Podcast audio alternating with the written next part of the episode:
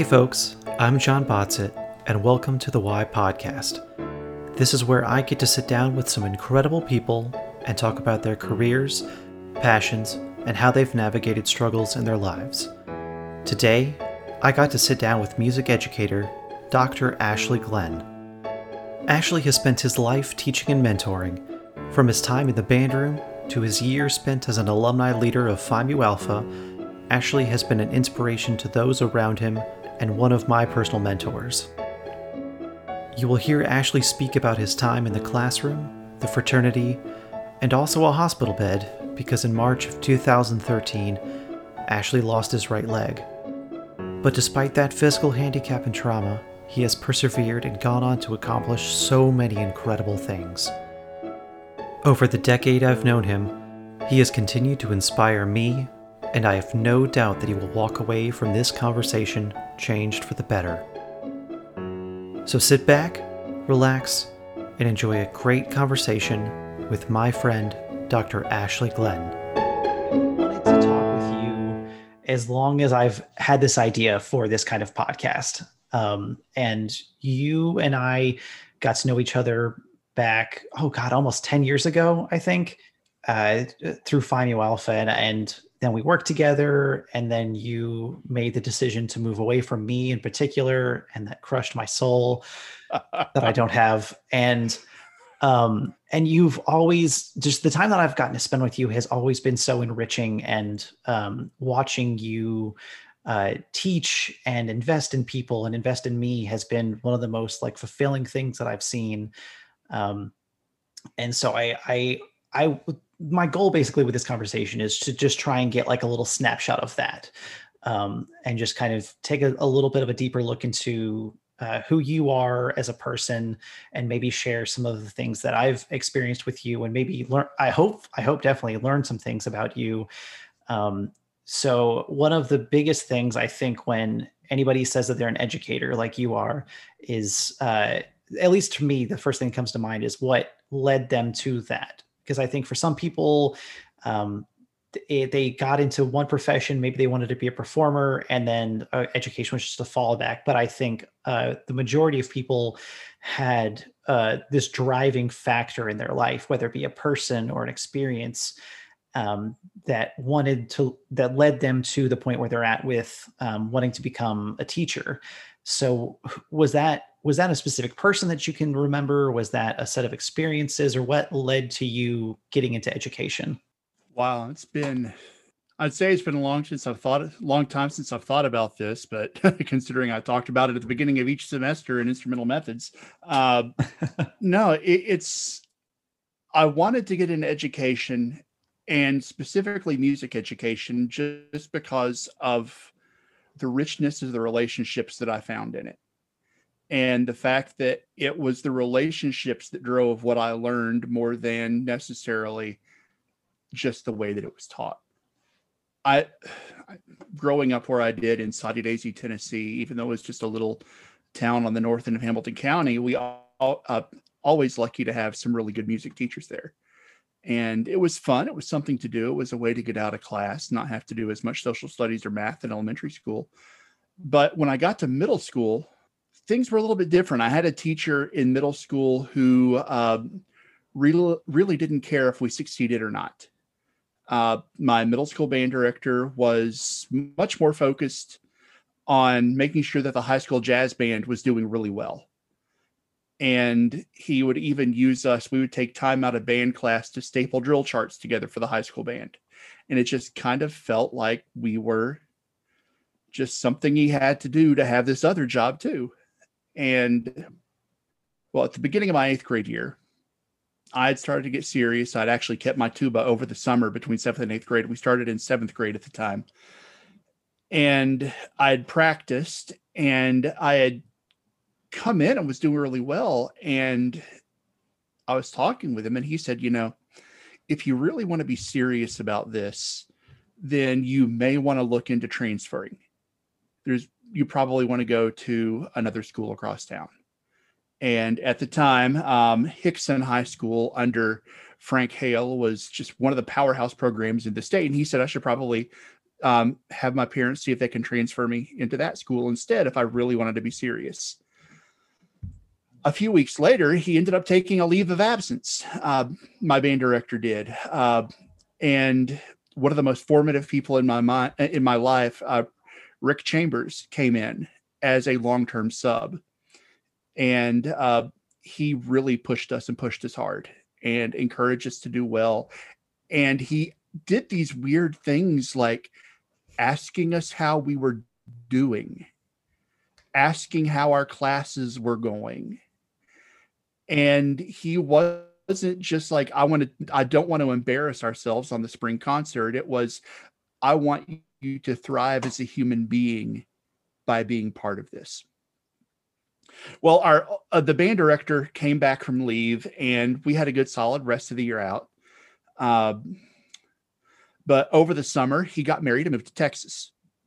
And so we went into band camp that fall, not knowing who the band director would be. And Rick Chambers came back as a long-term sub. His son was in the marching band, and he wanted to he wanted to make sure that we all had a positive experience while they tried to find a band director. And lo and behold, he became our band director. And over the course of four years, we went from having about sixty kids on the field to my senior year, I was wearing uniform number one fifty. Wow. Uh, and it wasn't just because of the quality teaching. And I can talk a lot about the performance sophomore year. Well, they went from getting a Division three, a contest when I was in middle school, to my sophomore year, we took Carmina Burana to festival and got straight ones everywhere we went. Wow. And so the the teaching was solid. The pedagogy was solid. But band wasn't just what you had seventh period. It was a family. Mm-hmm. And that is what really helped make it grow, because you showed up knowing that you were going to get a quality experience with people who truly cared about you. And that is what really started me down that road of thinking, I want other people to have this experience. No kid should be told, if you want to have a good experience, transfer to another school. And then I ended up in choir at Saudi High School with Nancy Wade, who is Dave Brubeck's goddaughter. Oh my gosh. And yes, she would get faxes in of music from him for us to sight read. And then she'd send him notes back about what worked or didn't work with choirs. Wow. So I had double dose because of the way I'd worked work in band and choir, one right after the other. And it was incredible. And so here I am, this confused high school student who is just having experience after experience after experience of being pushed beyond what I think I can do by two phenomenal educators in the arts. And the rest of my teachers were great too. I really can't complain about what I had in, in high school, but band and choir were the places that I was emotionally connected to what I was doing. There was an investment in not only me as a part of the performing group, but me as a human being. And so the, the, the Lego pieces started falling together that I wanted other people to have that experience too. That no one should go through feeling like they're just a number in a drill book or they're a chair in the trumpet section. They should feel valued as a human being while they're performing in the arts. What I'm kind of curious about too is when, especially when you first start, first started teaching, did you, after having all of those incredible experiences, um, and you were trying to communicate what you had learned to your students at that point, did you ever feel like there was a backup of um, the amount of experience and information you wanted them to get, like you had received, to what was actually being received by them? Like, did you feel like you weren't able to clearly communicate everything that you wanted to with them just because you you lacked like the experience and communication skills at that point? Oh, good Lord. Um... A little bit of background. I said I was from Soddy-Daisy, a uh, little small rural town, but became a monster program. I did my student teaching at Cleveland High School in Cleveland, Tennessee, which was a highly established program. And in both of those programs, students were invested in what was going on. And the places that I did my practicum work while I was at the University of Tennessee, Knoxville, the students were invested in what was going on. So I walk into this little rural program east of Knoxville in Jefferson City, Tennessee, and no one's emotionally invested in what's going on. Yeah. It's uh, the band director left during in-service to work on his doctorate. And they didn't hire anyone, me, until two and a half weeks into the school year. So, so many of the kids had quit because just poor planning. They, I, the guy waited until the last minute and then took off. And these were kids who weren't required to sit in sections in their band classes. Wow. It was a chaotic nightmare of let's try all these things just to see what sticks. And they could play well. They'd been taught well, but it was, they were used to being yelled at and barked at. So getting them to a point where they could trust me as a teacher, and where the kids who came right after them could trust me as a teacher, because, you know, communities have memory. It's, it's really quick to destroy a program, but it takes a long time to fix it. Yeah. And it took several years to build up that trust and that idea that, you know, they knew that I was, they knew I knew what I was talking about. They knew that I had the book smarts, but it took a while for them to understand that I cared about them too. Joel Denton, um, former band director of Ooltewah High School, the way that he puts it is just so genius. The kids don't care how much you know until they know how much you care. Yeah, absolutely. And, you know, w- when they finally realized that I wasn't a flight risk. Oh, the the guy who took off for um, for um, to finish his doctorate told them, "Oh, this guy's just a long-term sub. I'll be back the next fall." Oh no! So I knew I was interim going in, but they were treating me like I was basically a substitute teacher who just happened to know the subject. So when I showed back up the following fall as their full-time director, and you know, he, here's a tiny little school. Uh, my first week there, the music, one of the music stores shows up and repossesses most of my stuff. Wow. Uh, so I had almost no school owned instruments, just a couple snare drums, a bass drum, and a bell kit. And we started from the bottom of the basement. And when, when I left, we were averaging about one hundred twenty in the middle school program. And we had... We were fully kitted out to provide students who were not economically able to participate in the program with instruments that they could use and take home and practice with. We had a full set of percussion equipment so that the kids could learn what their peers were learning at other schools of similar size. And we had people coming in to work with students, pull students out, do sectionals with the kids. And we developed a relationship with Carson Newman where all of their uh, music ed students were coming through. My instrumental music ed students were coming through my band room for one of their practicum experiences before they student taught. Wow. So that happened again, because we developed a family mindset. I showed up to do my time until a high school came along and I was going to build the next great Cleveland High School or Ooltewah or Soddy or Dobbins Bennett, what have you, and be the next school band director. But I fell in love and stayed fourteen years. And it was fourteen hard, but wonderful years. And I've got wonderful friendships that came out of that. And there's a big piece of my heart that's still sitting in that band room at um, three sixty-one West Broadway in Jefferson City. And I think more than any other subject, it seems like the relationship between students and teacher and and families and teacher and and music is like a marriage. And uh, like you said, like when you walked into that relationship with them, they had uh, they had been it had been like an abusive relationship where they were mistrustful. They uh, they didn't believe you. Um, they didn't know you, and you had to work at it and communicate and teach them and show them who you were and and how you were going to. How that they that they could trust their kids with you, and that the kids could trust you or trust you with their experiences and with their time. And it, I mean, I, I think you have some examples of that happening in like in history classes and um, math classes and, and teachers inspiring really impassionate students. But it it seems more often than not that because of that emotional um, connection with music, that it ends up happening in band classes and orchestra and, and choir classes more than any other uh, subject in school. Yeah.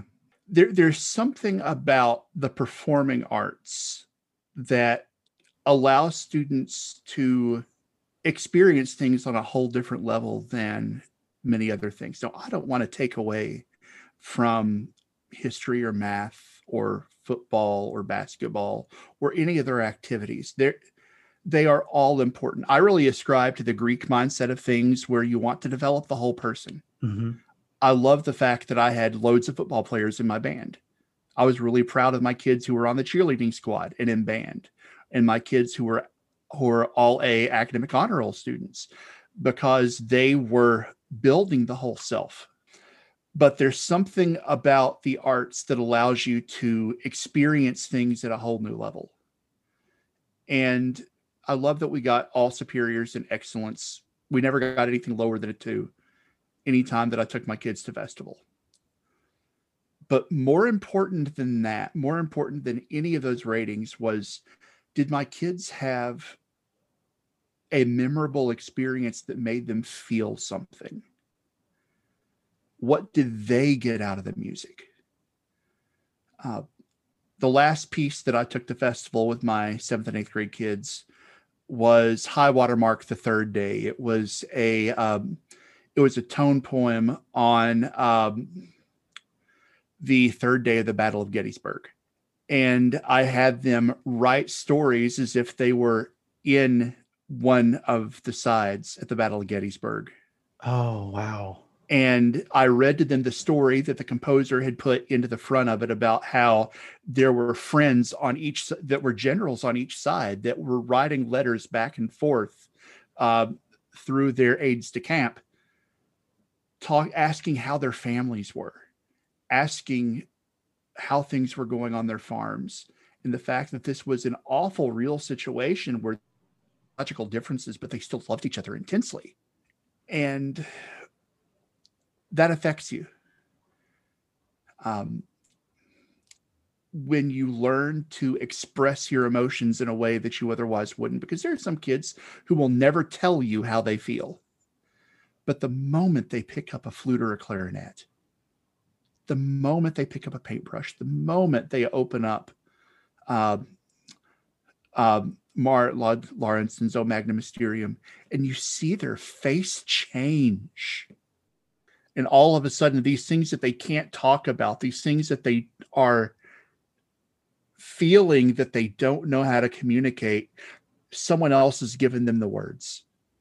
Someone else has said, it's okay. You're in a group. You can be vulnerable right now. And just that experience of letting that wash over you, of being part of something bigger than you, mm-hmm. and yet you being integral in it, is just, wow. There's nothing else like it. And, you know, the things that made me feel successful were never the plaques on the wall, because you don't teach plaques on a wall. I love the fact so many of my kids went on to be in the high school band, but again, that's an artificial metric. It's the kids who I would run into who said, you know, I still pull my clarinet out and play it. I wasn't in a high school band, but I still love to pull out my music from Frozen and, ju- and just and just go through it. Or I had one student who uh, their mother asked me to restore their trumpet for her as a high school graduation present, because she still played it for fun. You don't have to be a professional musician for music to be a big part of your life. Yeah. You don't have to be a music major for music to be a big part of your life. Just stay active in it. Because once you find that outlet, once you find that place that it comes back and calms you, when playing through, um, picking it up and playing through the B flat major scale just washes over you in the memories of being back in that band room with all your friends doing that together. That's a huge payback in and of itself. Absolutely.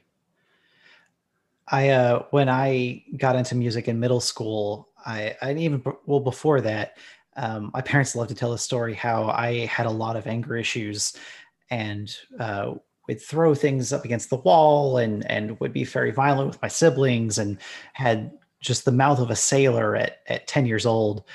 And um, they say as soon as I started band in middle school, all of that changed, and it's just like I found this sense of inner peace. And and I think you're right. I, I think I was able to communicate what I was feeling through the music and process things as I was playing them um, in a way that I couldn't do. I didn't just have, I didn't have the verbal skills and, and um, facilities to do that just on my own. Um, but then over time, I, I, I, I would say I have zero uh, percentage of an angry issue anymore. Um, and it just, it, it's changed my entire perspective. Um, and that, that carried into high school, that carried into college where I was a, a music major. And I remember uh, day one of being at Lee University and uh, meeting somebody like you and I both know him, Nate Hopple. Um, uh, he immediately um, befriended me, and we had this connection through music and through Simband. And one of the first things that he asked me was to be a part of um, the, the rush week for Phi Mu Alpha.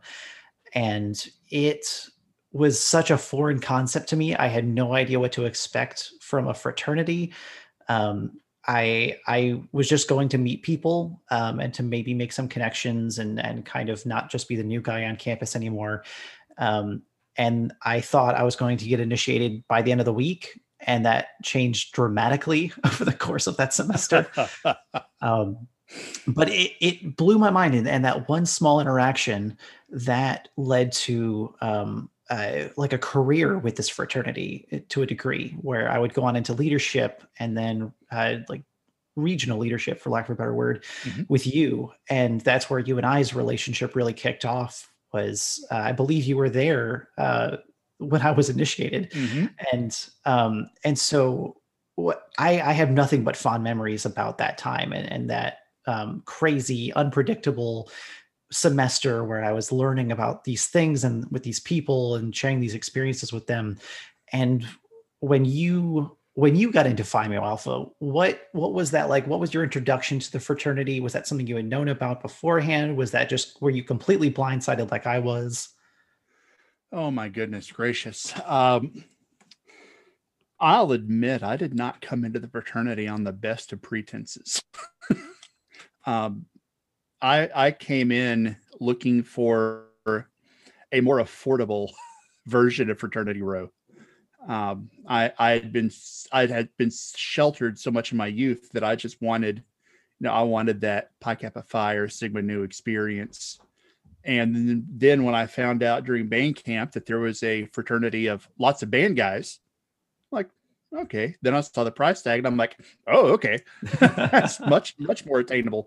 Um, but then as I got to know them and found out they were really wonderful guys, and I got to know the guys more than I did the fraternity early on. I had a good F E O who really tried his best and did a lot of really cool things for us. But this was back before we had, um, we had the education system we have now. There was a lot of stuff we didn't know.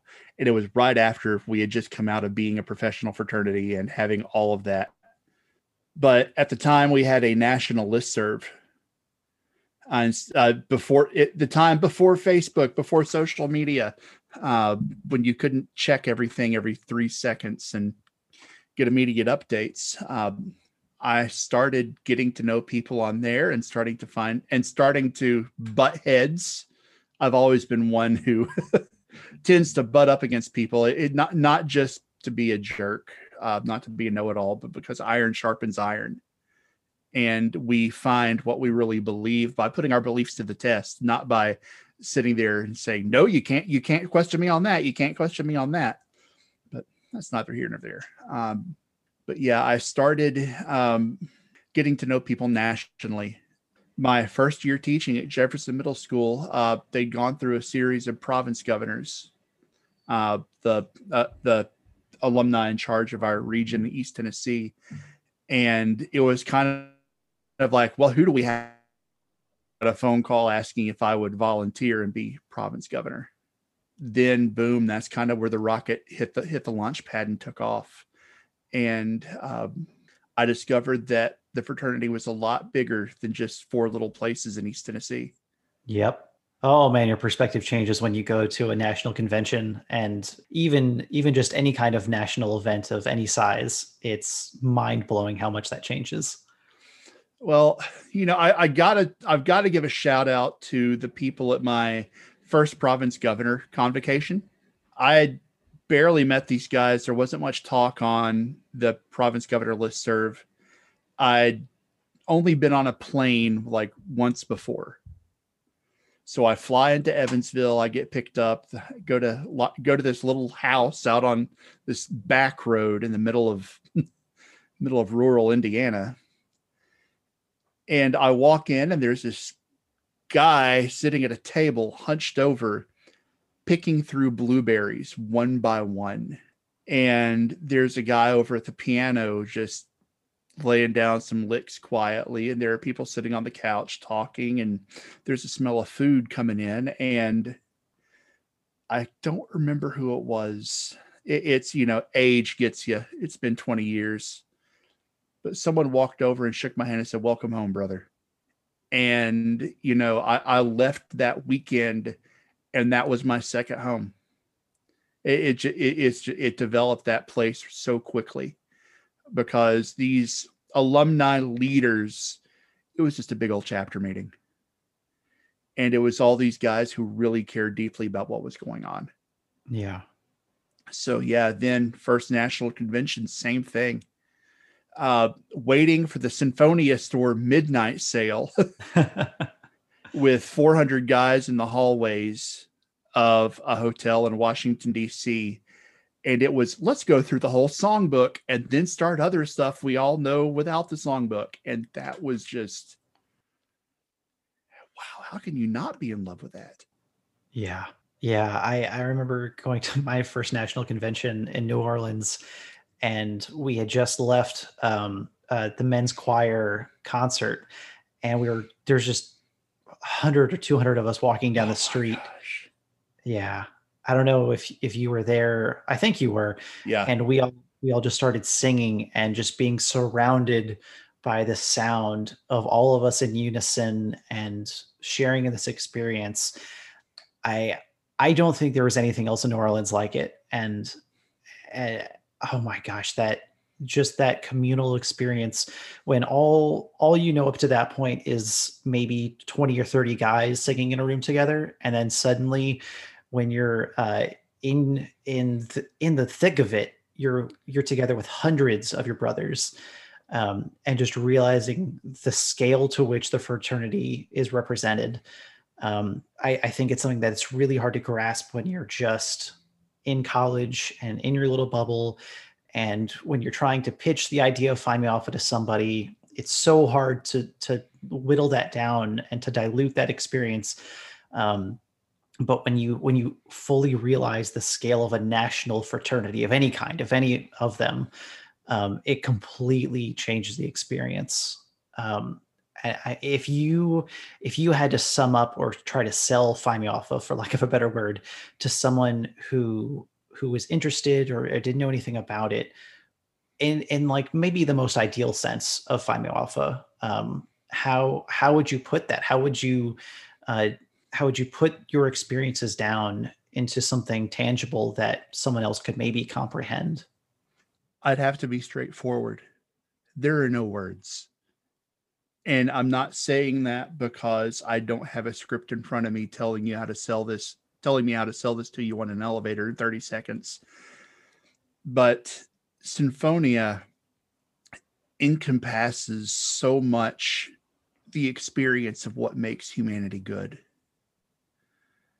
It takes the first common language across the planet of music, no matter what the first people spoke, no matter what all the people spoke coming after them. Music has always been that core of who we are as humans.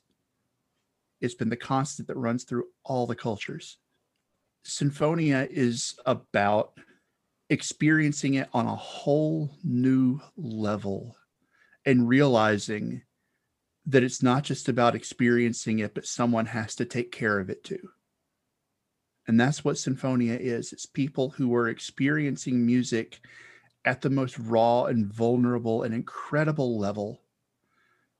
Notice I didn't say professional or the highest quality, but it's most base and human level. And realizing that that's something that needs to be taken care of for the, for the generations to follow. And Symphonia is about having a great time in college and building a lot of memories. But it's about doing it among people who find music to be the language that unites us all and brings us together. Because, you know, it, it not everyone will experience our ritual. Not everyone will experience even one of our public ceremonies. But every person on this earth knows what it's like to listen to a song and feel all of a sudden connected to what that song is saying and feel connected to the other people who are having that exact same experience at that exact same time. And that is the ultimate outcome of what we do as symphonians. We take care of each other. We watch out for each other, and we socialize, because humans are social animals and we need it. But the outcome of that is the best and truest of the music that we can advance. I don't, yeah, I, I don't, I don't think I could put it any better than that. I, it's an experience that I think changes you to the core, and, and maybe that's an idealistic point of view. Maybe that's not as practical today, but, um, I, I, I think when you, when you join something like that and a group like that, and then ten years later, you're walking down the street and you see someone in a jersey, and you know immediately, no matter who they are, that you're connected and you're their brother. Um, I think it, it puts in perspective that, that there is such a communal experience with us as humans. And that if we just learn to find the common ground with each other, that uh, you can connect with anyone all across the world and, and just share the simplest of experiences with them, but still, still see them as, as a brother, as a sister, as a human being. Um, and I, I would say that I am definitely an idealism or I, I'm an idealist, um, in, in life in general to a degree, but I, I think that my experience with Phi Mu Alpha two has just, um, has just sharpened that idea of we're all one interconnected community, and um, that music is, is central to that for so many reasons. Like you said, it's that universal language that binds us together, that we all can share in an experience of, of feeling an emotional connection to a song, um, whether we're playing it or singing it or listening to it. Um, but it's so universal in the way that it touches people. And I'm immensely grateful for my time with Phi Mu Alpha as a collegiate brother, and all because of a simple conversation with one of the most goofy people that I've gotten to know over the years. And it, it's just crazy to me that you never know what little thing is going to lead to one of the biggest things in your life. It, it, you know, I, I, I, I've got to go back to the words of our founding fathers on this too. The Symphonia was not, can you sing or can you play? But brothers, let's get together. And that, that was the original call to brotherhood. Can we, let's get together.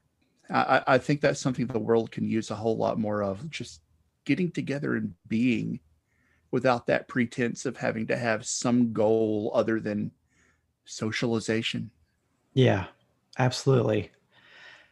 Um, yeah, I, there's really no easy way to pivot into or to segue um, into what I, I would love to talk about with you next. Um, so if you could just kind of help me establish a timeline uh, from the moments, or maybe the, the events leading up to, I think, one of the biggest events in your life, um, and kind of the process that, um, or the, the things that transpired through that. Could you just kind of recap that for me?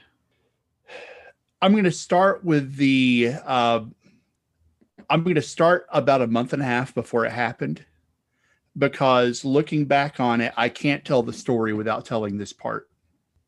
Pretty much the whole school year of twenty thirteen, I had a pit in my stomach. my wife had a pit in her stomach that just something was off. So, you know, uh, the Lord prepares us for things in very interesting ways. Not to get too religious for some of your listeners, but we knew that there was just something, there was unease, there was something unsettled. In February of twenty thirteen, I had this odd compulsion to start cleaning my band room really thoroughly and totally organizing the music library and getting everything in order. And I was actually at such a level with it that one of my students asked, "Are you setting this up for another teacher? Are you leaving us?" H- how hard I've been working was actually, some kids actually thought I was going to quit at spring break. Wow. And I'm just like, no, I'm, it needs to be done. I feel compelled to do this. Um, And, you know, I even know who those students are, and I can pick up a phone and call them and, or shoot them a message on Messenger and talk with them about those conversations, because it was just like when a mom is about to give birth and she's in the house, it was kind of that same compulsion. Um, only I'm not pregnant. That would be an absolutely different conversation to have. But so... Uh, So yeah, that was that, and that was weird. On to the timeline. Saint Patrick's Day, Sunday, March seventeenth. Monday, March eleventh, I get up and go to the bathroom, and I stub my toe really hard on a door frame in the middle of the night. Um, crack the end of the toenail, slap a Band-Aid on, and go on about my business. Wednesday, I had a doctor's appointment. I've had vascular issues in my legs for years. I had a doctor screw some things up when I was twenty years old, I mean, nineteen years old, and um, ended up with blood clots, and it blew out my legs. And so I've been, I've had some issues with skin loss due to some vascular issues, and I had skin grafts, but I'd gone to see my surgeon who did the latest, latest round of them. And since he was looking at my legs, I had him look at the toe. Pulls the Band-Aid off, and um, the tip of the toe is just, just a cracked toenail, nothing of merit, nothing of note. Put a, put a new Band-Aid on there. Go on about life. Thursday, uh, I have an appointment with my primary care doctor, and uh, the tip of the toe is just very slightly red. Nothing looks wrong about it. Just a couple drops of Neosporin, slap a new Band-Aid on it. That Friday, Friday the fifteenth of March, I'm starting to feel a little off. Now, I had two really young kids at the time, and they were both in parents' day out, daycare, and they had both just gotten over the flu. So Rachel and I both think I've got the flu. I get up and I go to school as normal. And when you're a teacher, your day gets set in really specific rhythms. You're used to things happening on a very specific cadence, especially bathroom breaks, because they are few and far between. And that's always while I was taking my seventh grade band to lunch. And I didn't have to go to the bathroom that day. Really kind of weird, because I'd been drinking like I normally drank, a lot of water. After lunch, I would hop in my truck and go to the elementary school feeder for fifth grade band. And I was always get there early enough that I could go to the bathroom there too, because that was my last chance for a bathroom break before the end of the school day. Didn't have to go to the bathroom there either. So I thought the rest of the day with no problem. Went out to eat with my parents-in-law that night and my wife and kids. You know, uh, went into my little home office cubby uh, for um, Friday night gaming night. And I started to have really bad chills. And I'm like, okay, it's the flu. I'm screwed. So I'm like, guys, I can't play tonight. I'm going to go to bed. And I ended up with two blankets and a comforter on top of me. And I was still, still, still chattering, chattering like nobody's business. Rachel told me I didn't wake up at all on Saturday, except to tell her that I needed something to drink, which I don't remember. Sunday morning, Saint Patrick's Day, March seventeenth, twenty thirteen, I wake up in the bathroom, and I have no idea how I got there. And I had passed out and was picking myself up off the floor. It's about four in the morning. So I tell Rachel, and she's really concerned at this point because I had, I didn't even get out of bed on Saturday to go to the bathroom. Wow. Uh, which we, which I'll get back to later. Her parents only lived a mile and a half from us. So she called them to come and watch the kids.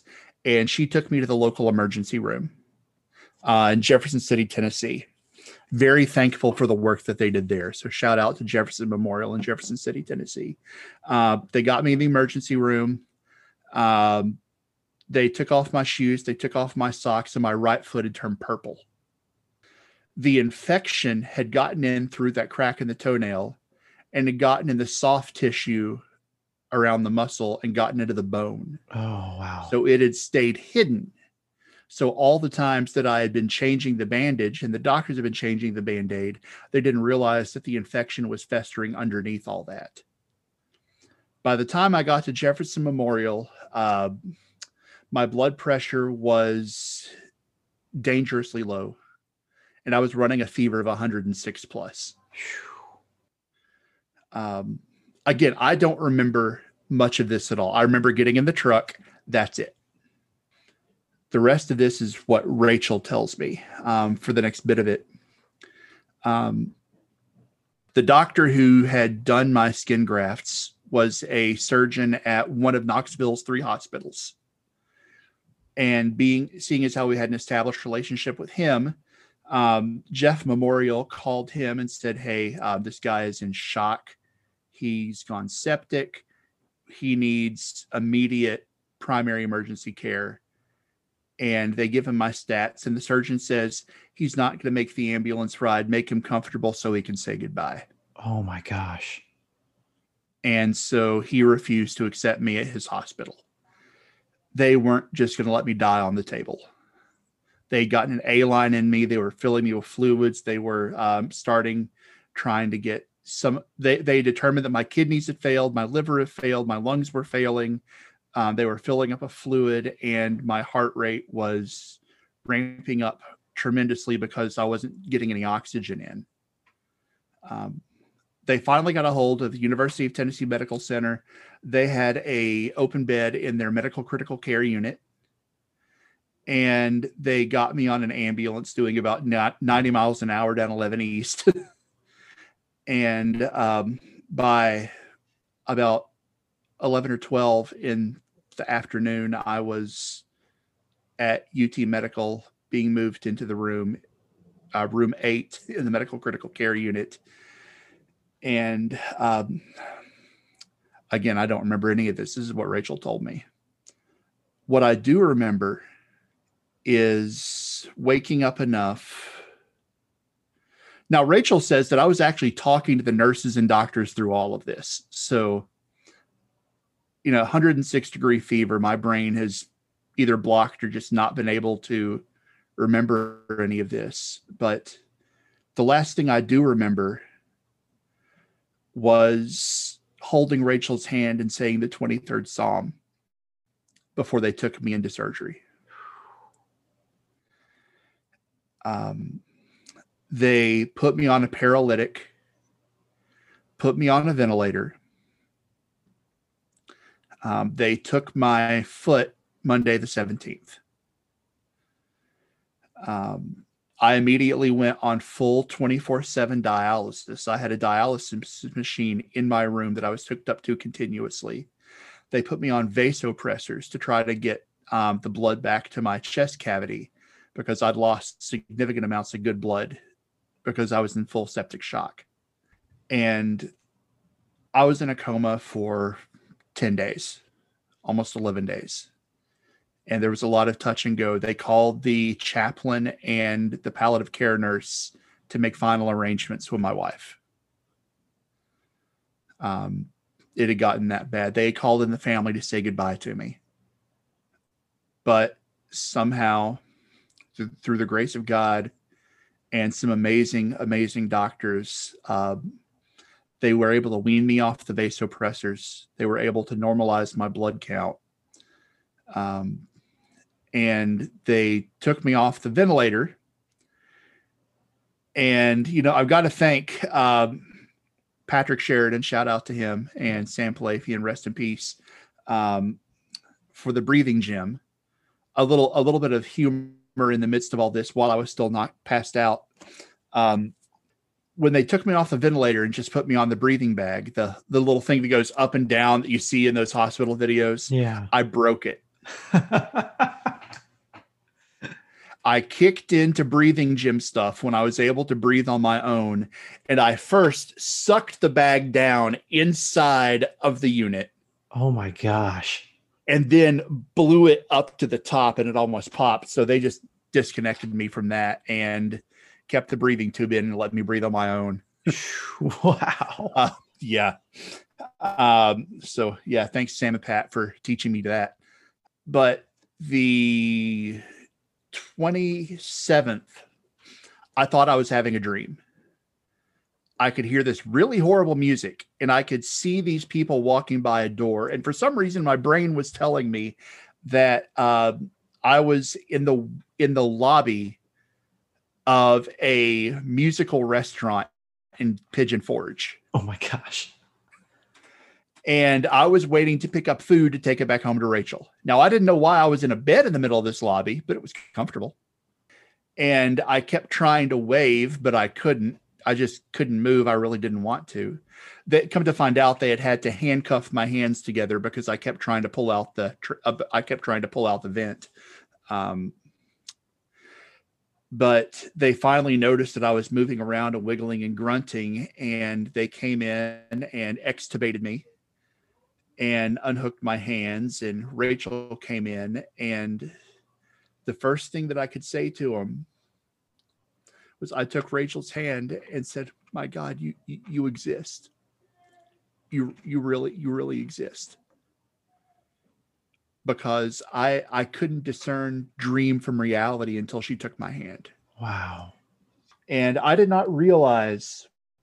Um, the doctors were incredible. There was a lot though that they were not telling me, because well I was, um, Rachel had my durable power of attorney.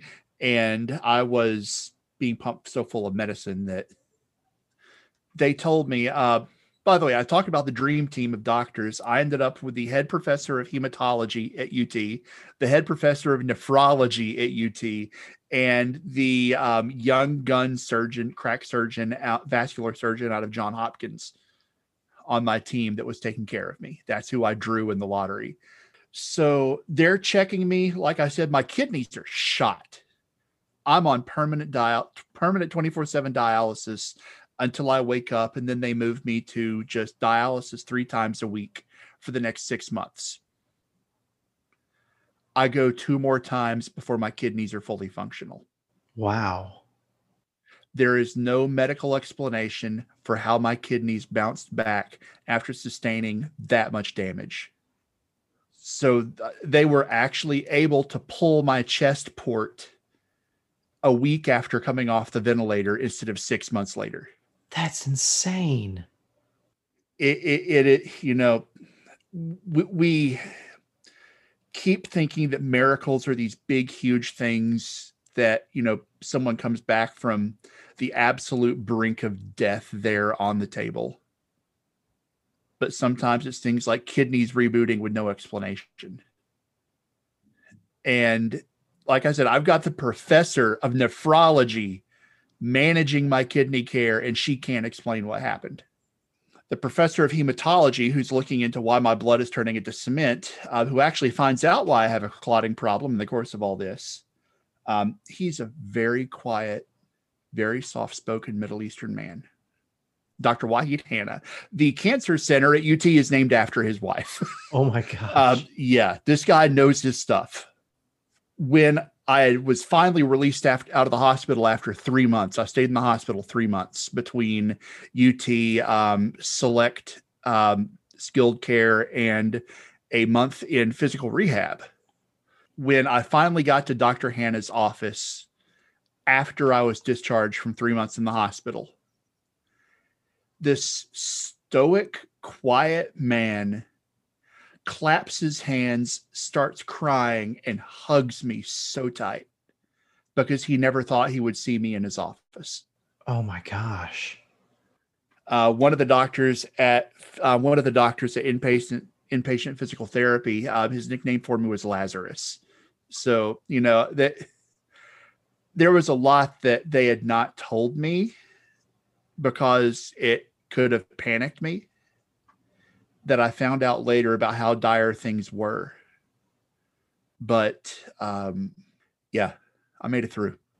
I mean, for you, I, I think I counted two or three times there where they, they were preparing your family for, for your death. Yeah. I mean, how, I guess because of, because that's so vastly different from what the majority of, of humans go through in their lifetime. How, how did that change you and at a core fundamental level? That's a really, really hard question to answer because, you know, um, I've always been sustained by my faith, and I grew up with a mother who, gosh, I think she's had upwards of forty arthritis-related surgeries at this point in her life. Wow. Uh, so difficulty, especially medical difficulty, has always been something that's been a part of my life. But if there's one thing that I leave anyone with from this conversation, it's that the caregivers need as much care as the people they're taking care of. The worst parts of everything I just told you about, I slept through. My wife had to live. The question is not, the question shouldn't be, excuse me, how did it change me, but how did it change her? Because she was the one who had doctors saying, do we leave him on life support another day? Do we um, try this? Should we? They asked her at one point if they should amputate my left leg, which sustained serious amounts of damage from the life-saving measures that they had taken with the vasopressors. So while I'm asleep in all this, while I'm the one who's laying there on the table with all these cords coming out of me, twenty-one holes. There were twenty-one holes in my body that things were coming out of at one point. She's the one having to watch me there. She's the one ask, answering the doctor's questions. She's the one whose phone is ringing off the hook, not mine. I think when we talk about care and we talk about the experiences of people who have been through these things, their experience is important, yes. But the people who take care of them bear scars we never talk about. And I can't go back and take that burden off of her. And I love my wife so much. I mean, even without that, but to know that she went through that hell while I was asleep, I, I can't fathom. I mean, I I come from a family of nurses. And my mom was a nurse, her mom was a nurse, my aunt's a nurse, my wife is a nurse. And I I like to think that I have an appreciation for healthcare workers. And I had I thought that I had some kind of insight, but I I, I gotta be honest, like I had never thought to put it like that. And that to, just to hear you say, regardless of my experiences, they they had the worst of it at that time. I mean, first of all, that is an incredibly, that's an incredible perspective to maintain through all of that, just to come out of, of something so traumatic as losing a leg, as having empathy for the ones who, who cared for you and, um, and thinking, I mean, like you're, you're putting the focus on them through this entire conversation, which I mean, rightfully so. I, I, I think that they obviously went through something so traumatic. And like you said, that that left scars. Um, that is definitely one of the most underappreciated, if not the most unappreciated professions in the country. Absolutely. From that point, from going through and starting the recovery process, um, I, I, I, re- I remember seeing you, I don't even, I, I can't even piece the timeline together of how long it was after that, but I, I do remember seeing you Um, after that, and and walking around with a prosthetic, and um, it, how long was it before you were back in the classroom after all of that happened? I was discharged from the hospital on June seventeenth. I was at in-service August first of that year. Oh my gosh. How I spent, I mean, obviously, I spent, I, I'm sorry to interrupt you, but that, that short timeline, I think a lesser man would have taken it at least a year minimum to just focus on his own recovery and try and, and piece back together a life that somewhat resembled what, what they had before. But for you to just go not even two months and just go straight back into pouring out your heart into the students that you had and not even skipping a beat. I mean, how, how dedicated do you have to be to a profession and to your students to want to, to, to, I mean, you focus I, just from everything that I'm hearing. And I, I know I'm stumbling over my words here, but it is so clear and evident that you care so much about your students and their well-being and their, their education, um, that you, you went above and beyond to make sure you were back in the classroom for them. Well, not just for them. I mean, let's be honest, for me too, because that was making music had to be part of my healing. And I knew that on May sixteenth, uh, Theta Omicron's chapter day, because several brothers surprised me and came to visit me in rehab. And this is knowing, but I did, I left this part out. At one point, I ended up with MRSA in my chest tube. Oh my gosh. And I had a red door warning, and anyone who came into my room had to wear full P P E. Mm-hmm. And they showed up and they sang. That helped me realize that my place for healing had to be around music and family. And that meant being home with my family as much as I could be. And that meant being at school with my family. Where I taught knows a lot about um, combat stress. In my fourteen years there, we've lost seven faculty, staff, and students to death. Wow. The day that I was released from the hospital to come home, my best friend in the building died of cancer. Oh my gosh. And she knew it was coming. We had been texting back and forth before um, she lost consciousness and began the final journey home. Cindy Mabry, God rest her soul. Her first language is sarcasm. Her second language was um, English. Um, she was my Aunt Cindy. She was incredible. Not really my aunt, but that's who she was emotionally for me. And then right after school started, um, a special ed aide slash basketball coach who coached basketball so that he could be a special ed aide because his uh, out of love for his daughter, who was a special needs student. Wow. He had a heart, he had a sudden heart attack and died. Oh. And so that cemented, I knew I had to be there because we had to have some way of working through the healing process.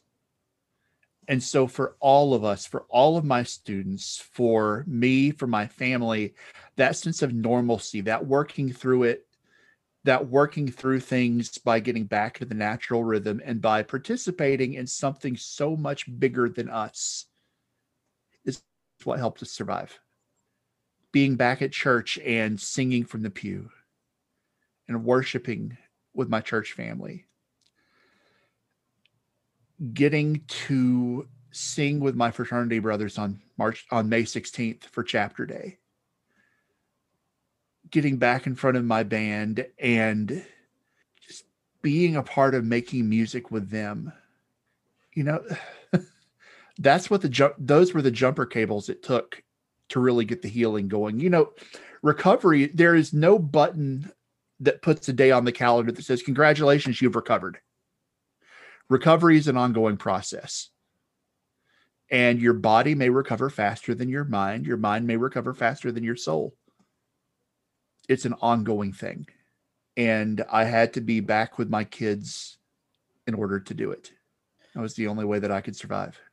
I think for anyone to look at your life and to not feel like things happen for a reason would just be insanity.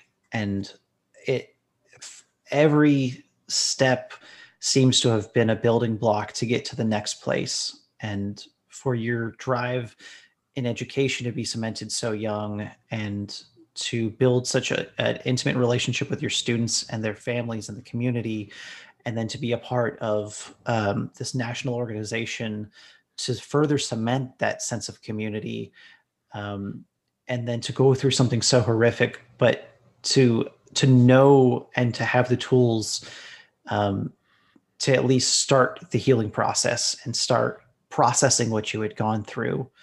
Um, I, I couldn't imagine what it would have been like without those same tools, um, if music hadn't been such an integral part of your life. But you have always, before, even before you lost a leg, you have always been such an inspiration to me in how you've handled yourself and um, just the way you speak and treat others.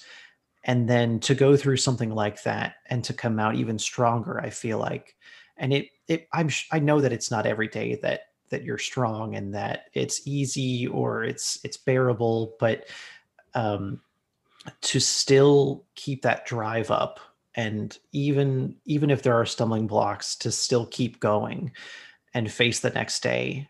I, I can't begin to tell you what your, your experience and what your, I don't want to say legacy, but what you've ta- what you've taught to other people has meant so much to me. And I know to the other people more directly in your life right now. I just wanted to say thank you for, for being you. And I know you're, I know you're not going to take a compliment very easily, but nonetheless, I, I just wanted to just pause and take a second to say thank you for what you do and to thank your family for the work that they put in and how they've stood by you and, and pressed on with you every step of the way. I, it's, it's just so good to see such a strong support system and to see an example of, of what it is like to go through all of this and come out better for it on the other side. Um, and now to be soon, soon to be, or currently, uh, Doctor Ashley Glenn. I successfully defended my dissertation on June seventh and uh, have officially graduated. I am officially Doctor Glenn, P H D. And to start, to start that process after all of this, and to go through it, your your life puts me at a loss for words. And I know being the host of a podcast and interviewing you should not let, I should not be at a loss for words right now because I'm the one that's supposed to kind of guide the conversation. But I, and I know like I've heard a lot of this before, but then to just sit down and, and hear you spell it all out step by step, I I can't even fathom. And I'm so, I'm so thankful that there are people like you out there that, regardless of whether you're aware of it or not, are an example to the people around you. I mean, it, I don't even really know how to send this off right now, to be honest, just because I can't follow up anything that you've said here. If you could tell someone, like if, if you could mentor someone who's been, who's starting the process of what you had gone through, um, who's at the beginning of their recovery, what kinds of things would you say to them? Oh gosh, you know, I, I actually have already been through this. A few weeks ago, um, I have friends in the prof- in the medical profession who put amputees in char- uh, in touch with new amputees or soon-to-be amputees to help them get through the process. And it, it's, I hate to sound cheesy, I hate empty platitudes, but it's a comma, not a period. Um, there are people out there with uh, no legs running marathons. Um, there are people out there who are climbing Pikes Peak with a prosthetic. Um, there, I, I, you know, I, I've got. Let me defer to my cousin here, um, Doug, um, Doug Goddard Junior and the Access Life Ministry. Uh, let me give them a quick plug here. My wife's cousin Doug, um, Doug Junior was a high school school all sports all-star in Jefferson County. Uh, he was Mister Football, Mister Baseball. It's he he had the life. And um, he and his parents were divorced. He went up to his mom's in Boston or Baltimore, somewhere up on the East Coast, starts with a B, between I think his junior and senior year of high school, and went diving off a pier at low tide and uh, ended up a quadriplegic. And yeah, those sports scholarships disappear really quickly whenever you can't even pick anything up anymore. Long story short, he has a Juris Doctor from Vanderbilt. He used to help design um, upper deck baseball cards. And he gave up all of that to run um, his Access Life Ministry with his wonderful wife, Leanne, his wonderful wife, Leanne. And what they do is they travel the country giving people who are, who have disabilities experiences that they otherwise wouldn't get to have. They uh, work with local churches and community groups.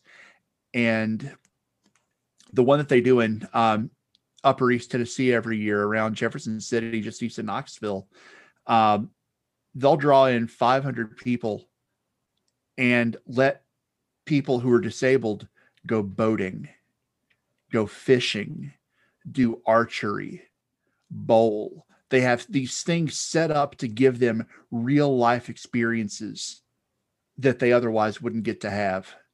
And this is a person who is a quadriplegic and his wife who are doing these things for these other people. Limits are artificial. Most limits are artificial. You're, you're limited by what you want to tell yourself you can do. Now, uh, there are things that my disability may keep me from being able to do. Yeah, I can never fly a plane unless they adapt the foot pedals for me. But they also told me I'd never go back and teach my band again. Then they told me, why do you want to get a doctorate? Just go on disability. Then they said, you know, th- this is way too stressful for your body. You ought to just consider taking um, taking the credits and going back and teaching in public school. Or then it was, you shouldn't continue in conducting. You should go to music ed. No one's going to hire a disabled conductor. And so I switched from a D M A to music ed. And what was my first job? An assistant marching band director and director of a university band plus music ed. You know, when you have the people surrounding you who properly enable you, who motivate you, who encourage you, who tell you what your real limits are to keep you safe, not to limit you, you can do an awful lot of stuff. And, you know, I got to flip this back on you because you've been a major encourager in my life. You have always been someone who, everyone I've seen you around, you always have something kind and genuine to say to. And you enable the people around you and give them the strength to do good things. So you're one of the reasons why I've been able to do this, because as long as I've known you, you have been a positive influence for me. And I'm lucky that I can be where I'm at because I'm surrounded by people like you, because I had that support network. And thank you for that. That is that's genuinely one of the nicest things anyone's ever said to me. I I think I'll take that and end on the compliment on me after this whole conversation. Um, I... I, again, Ashley, I just, I want to thank you for taking the time to do this, um, for being, being there in people's lives and to never, never give up the drive and the, the spark that you have to invest in people, because we need people in the world like you out there and, and encouraging and helping and teaching. And it gives me so much hope to know that there are educators out there like you who would do anything for their students and their community. And, and it, it gives me so much joy to be a very small part in just sharing your story And I hope that more people um, hear this and are encouraged and go out and just do the thing that they've wanted to do, despite whatever people have said to them, whether whether or not they're physically disabled. Um, but I, I I can't tell you what it means that there are people in the world like you. And so thank you for that. Um, I'm I have nothing but the brightest hopes for your the rest of your career and your future. Um, and it's going to be so great seeing what else life has in store for you. Well, thank you so much. And likewise, and thank you for what you're doing, sharing people's stories. It is nothing to be commended to hold a microphone to someone when they are the ones that have gone through the things that are worth sharing. Um, and I'm always going to find a way to flip compliments back onto someone else. So that's just who I am. Um, but thank you, Ashley. We're going to have to make sure we talk uh, more frequently than every once a year or every couple months like we've been doing. Um, Absolutely. But uh, again, thank you. And I hope you have a great rest of your night. And I am really looking forward to this getting out there and for people to hear, because I I think people need to hear this and need to hear more about your story. And I'm I'm, I'm really glad that it's going to be out there and we have some kind of recorded uh, recorded documentation of all of this. At least I do now. Thank you so much. And yeah, we, we've got to talk more often. Next time I'm down in the Chattanooga area, Area, are you? St- you're still in that? Yeah, th- yeah, yeah, yeah. I'm still close. Shakes, shakes are on me. Oh yeah, we'll make that happen. Absolutely. All right, Ashley. Well, thank you so much, and I hope you have a great rest of your night. Thanks. You too, my friend. All right. Bye.